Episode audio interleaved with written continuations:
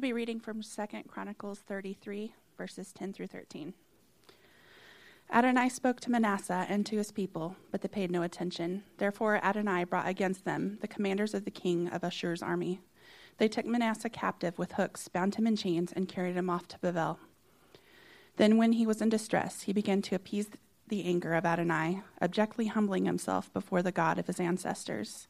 He prayed to him, and God was moved by his plea, paid attention to his entreaty, and brought him back to Jerusalem, to his kingly office. Then Manasseh understood what Adonai really is God. That was good, Hillary. I, I stand by my previous comment. That was good. That was fine. Okay. Well, welcome. We have some visitors today, I know, and other folks. There's Superman in the second row there, Mr. Alpert. So, um, not to to uh, to get too confusing on next week, but just again to reiterate, next week is Ted Pierce, and then the next day begins uh, what's called the High Holy Days or the High Holidays. Sometimes you'll hear it said in, in, in Judaism, begins with Rosh Hashanah. And we've been talking, if you've been with us either at services, even last week Rabbi Chaim talked about it a little bit, as well as in our Bible study uh, three, or I guess it'd be four weeks ago now. This is really confusing. Four weeks ago, we had two weeks where we spoke about uh. You've heard that word several times. We had the responsive reading uh, regarding selichot, which are traditional penitential prayers um, that are said in Judaism. And the kind of traditional idea is that on Rosh Hashanah, the book of life is opened up, and you want to get your name in there before it's closed at Yom Kippur. You got 10 days. So you're introspecting, you're trying to get right with God and so forth. And, and, uh, but just to let you know that, uh, that Judaism does not necessarily just, you know, uh, adhere to this idea that we repent once a year. It's not like that at all. In fact, there are three kind of main pillars uh, in modern Judaism of prayer, repentance, and then benevolence or, or giving. So uh, repentance is a big one. And the idea is that, you know, you want to repent one day before you die. That's really all you need to do, right? So but we don't know when we're going to die, so you repent every day. So, that, so Judaism does adhere to this idea of repentance, and that's kind of why we are identifying with slichot. We feel that where tradition lines up with Scripture, there's nothing wrong with that, um, and so forth. So, in a way, we are identifying identifying with this time of the year uh, in terms of examining ourselves and, and, all that kind of stuff. Um, and that's what we're going to talk about today: is this idea of repentance. That's what's going on in this in this passage from uh, from Second Chronicles, and uh, also found in the Book of Kings. I'll talk a little bit about the differences when you read the, the different accounts in those historical books. But there are some some roadblocks, some things that I think hinder us or make us maybe maybe a bit. Um, I don't want to say gun shy, but a little bit, you know, uncomfortable maybe when we talk about repentance. It's such a big, you know, seems like a big do it kind of word, repent, you know. And there's some things that I think that, that, that are roadblocks to us when we, when we talk about engaging in repentance or when that, that topic comes up. Um, number one is that I think it might conjure up this image of feeling weak, you know? Uh, W E A K, weak, not strong. You know, if you repent, then you're defective and there's something wrong with you. There is. But uh, that's, uh, we'll save that till later. But you know that that's sometimes the idea. If I, you know, repenting, I, you know, I feel uncomfortable because what am I saying when I repent? Um, we could also become too calloused to repent, too resistant to repent. And what I mean by that is that the longer you live, I think, the more opportunities you have to kind of stack up mistakes, you know, to kind of mess up so often that it becomes a point where you feel a bit like, here we go again, you know? I'll never be able to change. Uh, God's probably sick of hearing from me, anyways, so why bother? Besides, I've repented. For most of us, you know, this idea that I've repented, and we think of the big one. We think, I repented once. It was the biggie. I confessed that I was a sinner. I confessed that Yeshua is Lord, and that's a big one. It's a very big one. If you haven't done that, that's a, that's a big one, right? And we think, well, we've done that. So that's repentance sometimes in, in the larger body's mind, you know. I've repented, I've done it. I've done I've said the I've said the prayer, I've walked the walk, whatever it might be. Um, Yeshua's come into my life, so I'm good. I'm covered. I'm covered. I have, I have repented. Another aspect of how I think we, we tend to deal with repentance, we can be the opposite. We can be one of those people that's really very, very comfortable of to just laying it all out there constantly, always laying things out before God and just doing it like that, and we become very uh, flippant about it, you know? In other words, we know our shortcomings. We regularly and very easily just throw up our list of things to God, our, our one liners, and we, we call that repentance. And we ask Him to forgive us, and then we move on. But I want to say that any, any of these things, or any variations of these themes, any of these that may, may, may have things that may have triggered you to think about, um, really are, you know, th- these kind of roadblocks uh, to our willingness to repent. They really end up just putting the focus on us any of those things, or any of those variations of those things. They put the focus on us, they put the focus on our own shortcomings, and uh, really um, what it boils down to is our lack of a willingness to, to trust God and what He can do. If we're just focusing on we're weak, or we're going to mess up again, or I've made the big repent, or you know I tell God everything. I mean, ultimately, it's the focus can shift too much on us and away from what, what, uh, what God is doing and our willingness to trust Him. So it's in this frame of mind, if you can stay in that frame of mind, hopefully, uh, that I want us today to look at what the Scriptures tells us about one of the, the kings of the southern kingdom, the southern kingdom of Judah, and that was King Manasseh, what Hillary read today. And what I, what I called in our, in our message title, his fall and rise and with regard to his relationship with God. And quite frankly, I, when I thought about it after I had already sent it to press um, for that title, there was really no the, the, fall. It's less of a fall. He kind of started off at the bottom. If you read kind of the whole context of the story, and it's more of really his his rise in a sense. And uh, because he started in, in, in a place of just like Floyd was talking about, the, the sin of unbelief, if you will, or uh, our guest here today was talking about you know, people not believing in God. He started off in that position of just a rejection uh, and, and, an ignoring of, of, God, dismissal of God in a sense. So, for those of you who are just fully versed in who Manasseh is and what years he reigned and all that kind of stuff, I won't bore you with that, but I will go over some of the information about Manasseh. I think it's important to, to kind of look at this person and what do we know about, about Manasseh. Um, First thing we know about Manasseh, King Manasseh, is that he was a descendant of David. And I think this is important. Uh, you may not have realized that. He's a descendant of David through, through um, Solomon. We see that in the beginning of First Chronicles uh, when it talks about genealogy.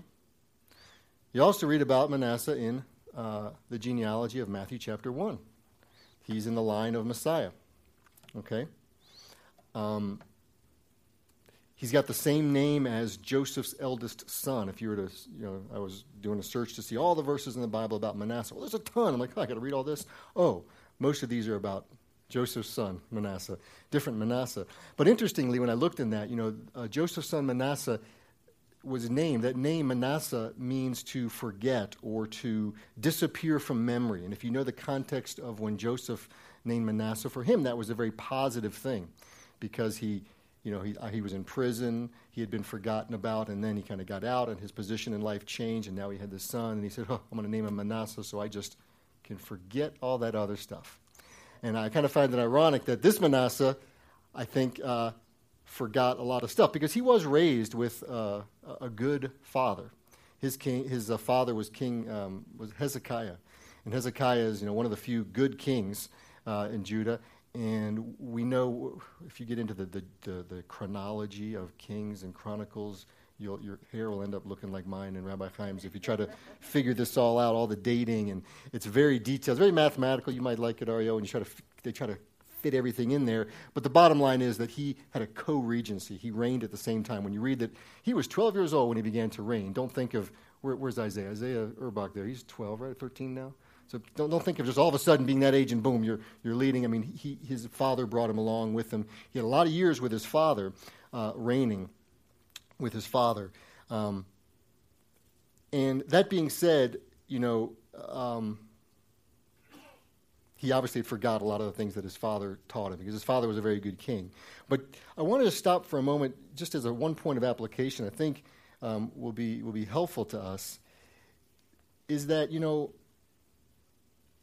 many of us, our own families, our siblings, uh, you know, our, our, parents or our children, you know, we, we can't force them to believe in God or to follow his commandments or to follow his statutes and all these type of things. And many of us struggle with that.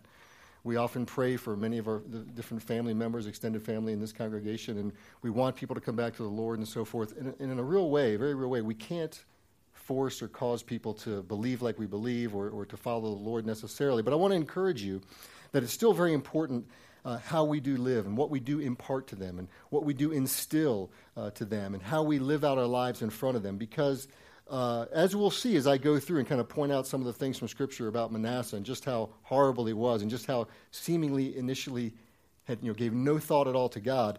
The truth is, is that when you, you see what was, you know, when you read what was what Hillary read today, clearly there was something in there. There was something that he was able to dig out because he says some pretty amazing things um, that, that, I'll go through, kind of how he prayed. In fact, um, his prayer in its entirety it's not in the Bible, but it's actually in an apocryphal book, supposedly. There are manuscripts that talk about it. When you read it, uh, it's actually the book of uh, the book of Manasseh. I didn't realize there was a full book of Manasseh. It's his prayer, supposedly.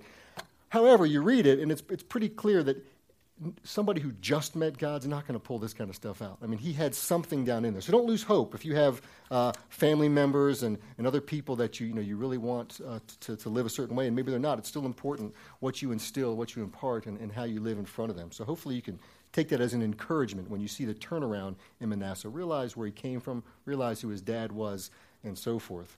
Um, so, what else can we say about Manasseh? Uh, one thing that's often pointed out is that he had the longest reign. He was in charge as a king longer than any other king uh, of the southern kingdom 55 years. And uh, I bring that up because it's a fact, but also because I want to I want to point out that length of reign or outward success, if you will, um, does not necessarily or equal divine blessing. Okay, um, I think about missionaries, for example. Uh, anybody heard of Jim Elliot before? I mean, died at a ripe old age, right? He was a young man. I think he was in his 20s. You know, died right initially on the mission field after all kinds of training. Uh, do we look at that and say, oh, well, not a success? There was a guy named Yeshua, you know? Again, died at a ripe old age, right? No. Only ministry for three years, right? Um, so again, we need to be, I, just want to, I want to bring that up just so that we, are we're wary of judging um, too much by way of fruit or what we, might, what we might judge as the evidence of success especially when we're judging it by worldly standards. Like, hey, 55 year reign, there's got, got to be something good to this guy. Not necessarily. Um, because in the case of Manasseh and his long reign, it was uh, arguably the worst and most despicable reign uh, by any of the kings before him Jewish kings, Gentile kings, pagan kings, a- anybody. Definitely the most uh, the despicable one. He, he imitated the inhabitants of the land that he was that God drove out before them, all the, the, the, horrible practices. He imitated those things. He erected idols to other gods. He put those idols in the temple of Adonai, the temple of, of God, the God of Israel. He burned his children to other gods. I mean, the list is pretty ugly. There's prostitution, all kinds of stuff. And not only was he bad, it's one thing to be bad, but he it discusses the way that he influenced others to be bad in fact, right before, uh, right before what Hillary read in verse 9 of Second Chronicles 33, it says that Manasseh misled Judah and the inhabitants of Jerusalem so that they did more evil than the nations whom the Lord had destroyed before the people of Israel. When you read the preaching that comes, you know, years and years, sometimes like a century or more after the time of Manasseh, um, the effects were still lingering. You read uh, in Nehemiah, for example, uh, in chapter 9 of Nehemiah, Nehemiah is going through the history of, of the people, and he, he characterizes this time as a time when, when presented with the Word of God, what the people did is they put it behind their backs. It says, put the Torah behind their backs, and they shrugged their shoulders. What, what are you talking about, kind of thing? I mean, it's pretty graphic. And this is specifically from this time period. In fact, um, also, when you read the prophet Jeremiah, um, when he's talking about the, he's kind of prophesying, uh, when God's prophesying through Jeremiah about all the, the problems that are going to come upon Israel, um, Jeremiah says, you know, speaking through Jeremiah, uh, the Lord says, I will make them, Israel, a horror to all the kingdoms of the earth because of what King Manasseh, son of Hezekiah of Judah, did in Jerusalem.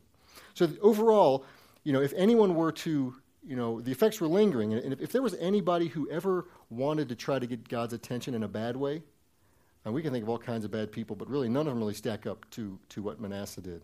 In fact, one author said this. He said, you know, if Manasseh had studied specifically the scriptures to find out what would be the things that would really, really get God going, what would really turn him off, really make be detestable to him, no one could have done it better. If you'd have even if he'd have studied it to try to figure it out. That's kind of how, how one author put it. No one would have done a better job than Manasseh. Um, in the Second Kings account, if you're not familiar, with these historical books, Kings, and even the prophetic books around that time, Jeremiah, Isaiah, have a lot of similar material. So Second Kings has uh, a lot of similar material to Second Chronicles, or First and Second Kings and Chronicles. We'll put it that way. Have a lot of similar material. Um, in the Second Kings account of Manasseh's reign, God says this. He said, "The Lord said by His servants, the prophets, because King Manasseh of Judah has committed these abominations." Has done things more wicked than all that the Amorites did who were before him, and has caused Judah also to sin with his idols. Therefore, thus says the Lord God of Israel I am bringing upon Jerusalem and Judah such evil that the ears of everyone who hears it, hears of it, will tingle. I will wipe Jerusalem as one wipes a dish, wiping it clean and turning it upside down. It's pretty graphic uh, you know, what, what's going on here. And so you think, boy, this guy, you think he just wrote Manasseh off. And I think that's important for us to remember as we progress through this today. Both uh, Second Kings as well as Second Chronicles do talk about these horrible things, but Second Chronicles is, is, the, is the one that contains what I call this, this repentance piece, what, what was read today. And some people feel very uncomfortable because you hear all this stuff and this horrible stuff, and God said He's going to wipe them like a dish. And you, when you hear what I did to them, your ears are going to tingle, and everybody, and for generations, people are going to suffer because of this. I mean, Daniel was in Babylon because of what his ancestors did, all this stuff, and yet it seems like a very simple. Oh, Manasseh repented and God restored him. What? You know, for some people, this is very uncomfortable. They feel that it, it whitewashes the whole thing, the wickedness of Manasseh that he got off too easy, that it was just uh, cheap grace. Some have even argued that it's manufactured, that this account is really not, there's no way. It couldn't be this way. It couldn't be this easy. It's manufactured. It's not a legitimate piece of scripture. I mean, that's, that's argued all. Kings and the dating and all kinds of stuff is argued that way. It's Kings and Chronicles, but they say this isn't this isn't really legitimate. This was changed. But I want to say that no, I, I, don't believe it was changed. I don't think that's really the case here. What we're just seeing is a we're seeing a fuller picture we're getting to see, as Chaim says often, you know, the other facets of the of the diamond. Um, and also, you know, even even after Manasseh had this aha moment that w- that was read here, and where he kind of we think like he kind of got it. Uh, things are just not all that rosy. Don't read it that way. Don't read that, oh, everything was hunky dory and everybody was restored uh, and everything's great. No, the effects did last. I mean, I read the preaching there that, that lasted. Um, uh, also, right after this, if Hillary kept reading, it talks about that the people still maintained the high places that Manasseh had built. Um, and again, there's the preaching that I talked about. But you also see, uh, when you read about the death of Manasseh, he was not uh, really received that well. Even the people. He had led people astray to the point where maybe he had turned, but the people, he had still screwed some people up, to put it bluntly. Um, and he suffered for that as well you see about the, the different kings that, that passed away um, prior to him. It says, for instance, Jehoiada grew old and died at the age of 130. He was buried in the city of David with the kings, it says. Jotham passed away and was buried in the city of David. Hezekiah passed away and was buried on the ascent of the tombs of the descendants of David. So the kings were buried together. They were in the city of David. It says, All the people of Judah and the residents of Jerusalem buried him, that was Hezekiah, with great honor. What did they do with Manasseh? Second Chronicles 33.20 says, Manasseh passed away and he was buried in his house. In other words, they put him out in the backyard. A little bit different. So all that to say that second, the Second Chronicles account, because sometimes I know we Google and we do different things and look, and if you read, you might, you might see some of these things. So I want to make you aware of the fact that uh, I believe Second accounts, I mean the, the Second Chronicles account of this, uh, this is legitimate. It's a legitimate account, complete with all its warts, complete with all its warts of Scripture. And don't forget, um, Manasseh had to be had to be restored in a sense, or certainly he needed to not be killed off, right? Don't forget Matthew chapter 1, right? He's part of the, uh, of the line of, of David and the line of Messiah. So it's all very legitimate. So, what do we do with all this? I think, well, when we, when we consider this, if you're like me, you say, whew, that guy was a bad dude. But that's not me. I'm not like Manasseh. How about it? How about you? Are you? You know, if you want to turn your text, we're going to, we're going to go through some of these verses again. But uh, if you look at the way that this text started today, again, this was Second Chronicles 33 in, in, verse 10. Look at how it started out today, kind of what, what tipped things here. What's, the way things started off is that Manasseh was, like, God didn't, didn't get him when he was putting his, his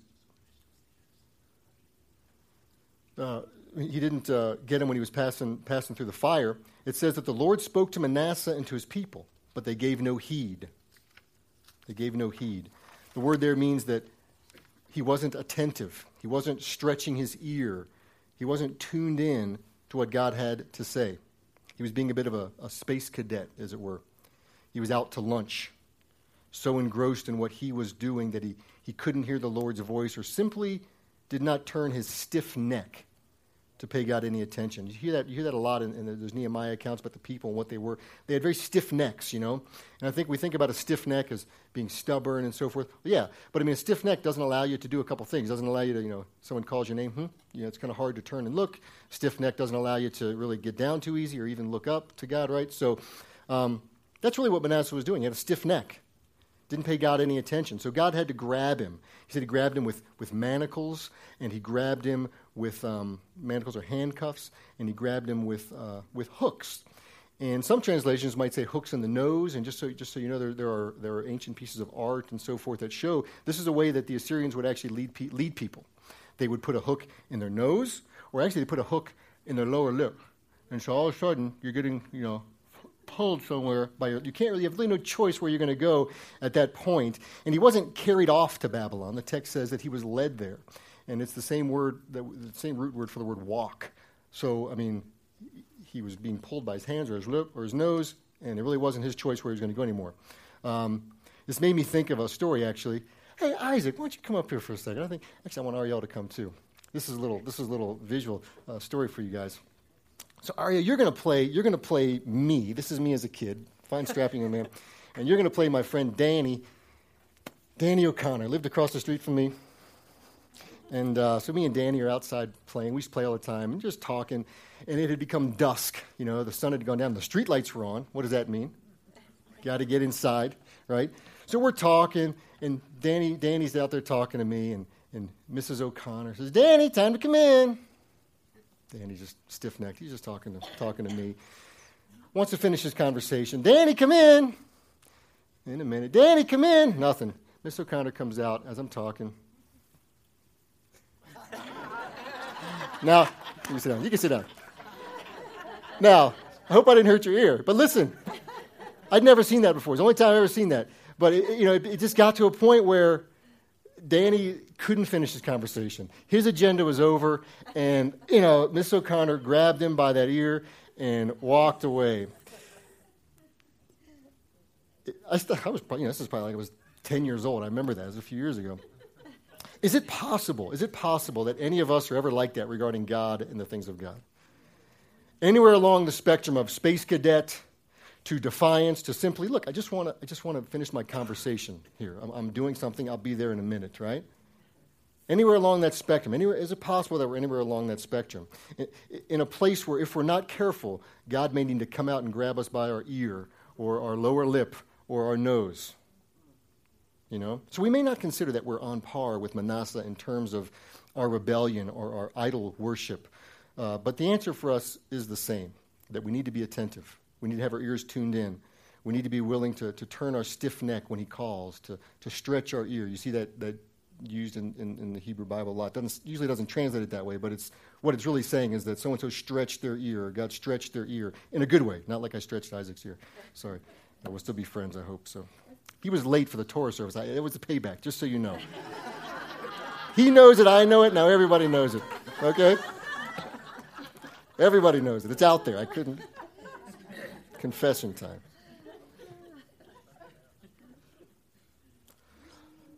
So let's look a little more. I want to take the, the, remainder of our time, look a little more at this, at this pivotal episode, the actual pivotal episode in Manasseh's life, this pivotal time of repentance, and see what it looked like, and see if we can, again, if we can extract anything um, out of it for ourselves in our relationship with God. So again, Second Chronicles uh, 33:10 says that tells us that Manasseh was not attentive, that he was indifferent, and, the thing, and then things drastically changed. God had his attention, right? And the text tells us that, he had his, that Manasseh's attention was gotten only after he was in great distress. The, the word there is the word, you've probably heard the word tsuris before. You've been in Yeshua Tzion, you heard tsuris, just means trouble, heartache, other types of problems. When he was in tsuris, that's when God had his attention. And let's, let's face it, sometimes that's what it takes to get our attention. Actually, I say sometimes, but the truth is, uh, it always takes that to get our attention when we're in tsuris, right? So don't feel bad if you can relate to that, you know. Because when do we do things? When do we when do we budget? Well, it's when we when we bounce a check. When do we exercise? It's after the heart attack. When do we watch what we eat? It's when we can't button our pants. You know that kind of stuff. It's like it's when we're in tsuris or when we've got trouble or when things kind of come to a head. And it's no different. It's no different in our relationship with God. When we experience a family crisis or a relationship problem, some kind of strain, any number of things that just seem to be physically impossible for us to to, to deal with or to unravel. That's often when God gets our attention. So, what's the answer? What did, what did Manasseh do? What did Manasseh do next when, after he was in Tsuris? Well, I, I, do want to point out that he didn't launch into um, little one liner prayers like, God, help me. Uh, God, I need to get out of here. Even if you, even if you take this prayer and you were to read it, you don't see that in there either. Uh, but you get the gist of, of what's going on by what's in the Bible. And namely, there was a, a lead up to this thing. First, we see that he implored. It says Manasseh implored. You may have different words because the, the, word here carries uh, the, an interesting idea. It's an idea of almost a, a sickness or a weakness. It's kind of the opposite of, of the word that the biblical word for heal or, to, or healing. So that's the first kind of the, the condition that he was in. He was in this sort of sick, in this very weak state. Keep in mind, it's not the word for prayer. He didn't pray yet. It's not the word. It's a different word. It's a word that involves uh, emotions, it has to do with uh, easing or quieting or pacifying or soothing, imploring or begging. Literally, the text says that the first thing Manasseh did was present him in such a way as to have sought to soften the face of Adonai. Actually, soften the faces, but soften the face is what he wanted to do. That's, and that's what you think about right away. I better soften this person's face, you know. You want to soften their face, right? Not that kind of soften. He, he wanted to implore, beg in, in, a position of weakness. He wanted to soften the face of the Lord. Um, the next thing it says that he did is that he humbled himself greatly. Again, not prayer yet, but he humbled himself greatly. Definitely a, a bent neck kind of posture. He was able to look around easily, to listen, to be alert, uh, to lower his head, and to look up to heaven, all that kind of stuff.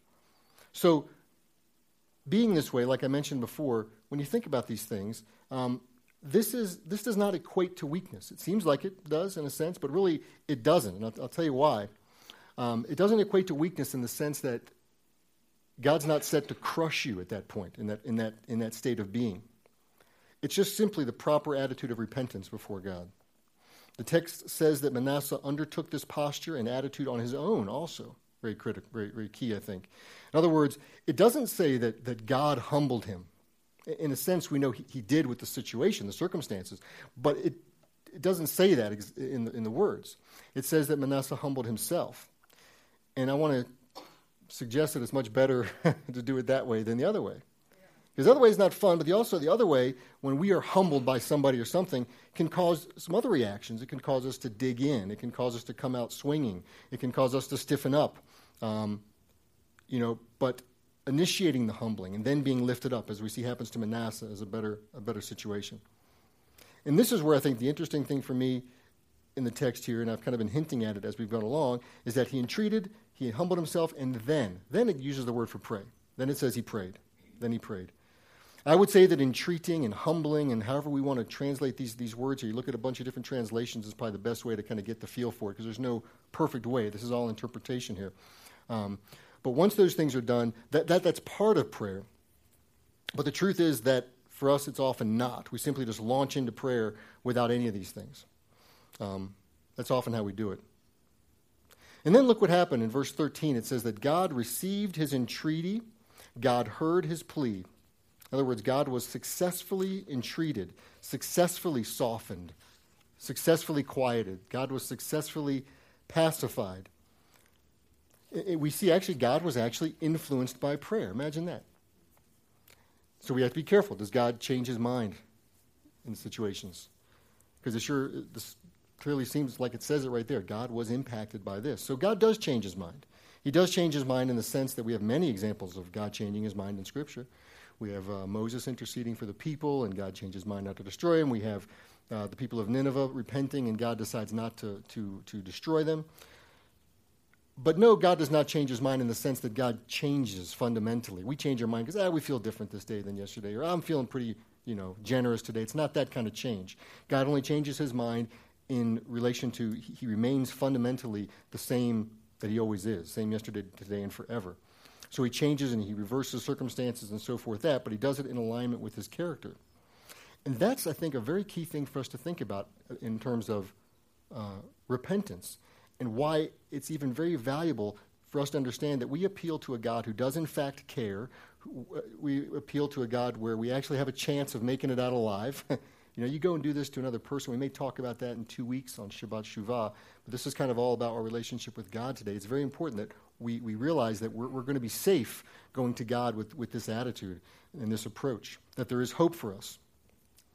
The traditional slichot at this time of year, we actually had some in our, in our responsive reading today, um, come from uh, Exodus 34, which has to do with the characters and the attributes of God. The God's a God who's, who's gracious, slow to anger, abounding in steadfast love, all this kind of stuff. It's very key that these things are rehearsed because God's ultimate desire, then we realize, is not to destroy us. And that's why we can come to him in repentance. That's, you know, that's, that's the good news. That's the gospel. If you've not ever heard the gospel or the good news before, that's it. You know, I mean, I don't want to say there's not, no more fa- facets to it or aspects, but the fact is, is that when you're coming in repentance to God, many people are resistant because they think, you know, I'm, I'm going to be weak and I'm humbling myself in a negative way, and I don't need that. I don't need religion. I don't need God. It's a crutch, whatever. But no, that, that's not it at all. It's not a, it's not a position of, of weakness. It's the foundation of the good news, the gospel. There is a God who cares, and that can even take a person like Manasseh back, in a sense. Because without that, without that characteristic of God, there would be no Yeshua. And I say that in a couple of different ways. There'd be no Yeshua in the sense of our story. If Manasseh was killed before he had kids, there'd be no Yeshua. And without that God, there'd be no Yeshua. In other words, the word Yeshua just means salvation. So there'd be no salvation as well. So Manasseh saw the light. He returned to God. He humbled himself before him. He then prayed. God heard him, and God returned him to the kingdom. That's the, the cliff notes of, of what happened. But look again at the end of 2 Chronicles 33 13. It says that he prayed to him and God received his entreaty, heard his plea, and restored him again to Jerusalem and to his kingdom.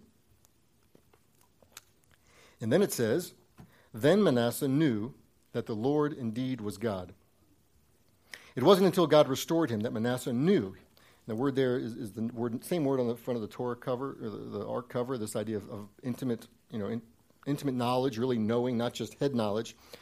But it said that he knew Manasseh knew that Adonai, the proper name of the Lord, he was the God, the Elohim. In other words, it was very, it was much more. It wasn't some kind of mystical uh, thought. It was that he knew that this was God. This was this was the guy from Genesis one. This is the you know the one that created the heavens and the earth. Bereshit bara Elohim, the same one, the same word used there. So does that mean that God is only recognizable as, as God when He restores us or does good by us? based on our estimation, removing our source. Does this example mean that?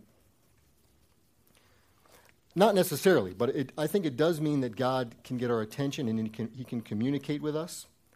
And, again, that He wants to, even when we are way, way, way off the beaten path. Scripture tells us in a couple places that He does not desire even the death of the wicked. A couple places in Ezekiel says, Do I actually delight in the death of the wicked, declares the sovereign Lord? Do I not prefer that he turn from his wicked conduct and live? Say to them, As surely as I live, declares the sovereign Lord, I take no pleasure in the death of the wicked, but prefer that the wicked change their behavior and live. Turn back, turn back from your evil deeds. So the forgiveness of Manasseh, this, this situation, I think, is very, very instructive for us in a lot of different ways. Um, certainly, it shows and it gives proof that God is faithful. God is faithful to His word. Um, earlier in, in Second Chronicles chapter seven, it says that if my people who are called by my name humble themselves, if they pray, if they seek my face and turn from their wicked ways, then I will hear from heaven. I will forgive their sin and heal their land. Now my eyes will be open and my ears attentive to the prayer that is made in this place.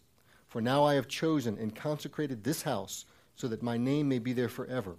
My eyes and my heart will be there for all time. Again, so we see that I think that this proves to us that prayers of repentance um, made to God do, in fact, get his attention. And while the text today emphasizes the, and it does, when you read this, you're going to see more than just these few verses when you read about Manasseh. This text really, the text of Manasseh emphasizes um, the amazing sins of Manasseh, it even stretches out into other parts of Scripture. But more than that, it even more greatly magnifies the grace and mercy of God. In other words, if God can listen and turn towards someone like Manasseh, how much more how much more you and me? Is repentance easy? Comfortable? No. And why is that? Well, again, makes us feel like worms sometimes. Makes us feel defective, makes us feel weak, like we're as bad as Manasseh. If, you've got, if you're someone that needs to repent, you must have done something pretty bad. Well, no, it's not about that. And we don't need to be as wicked as Manasseh to learn from his example. We also know it's not easy to repent because when we do repent, we don't necessarily just want to throw up a, a prayer or a quickie. Our attitude and our understanding prior to launching into our prayers is very important. It should be legitimate, it should be with emotion, it should be sharp, attentive to God, with a, with a you know, willingness to bend our head and our neck and our ear toward, toward God. But the key to repentance really is understanding who we're praying to, because that removes our fear of being, of receiving uh, humiliation while we're being humble. It's not about that. And, and it removes that idea, you know, that, that we won't be received very well. So let's pray.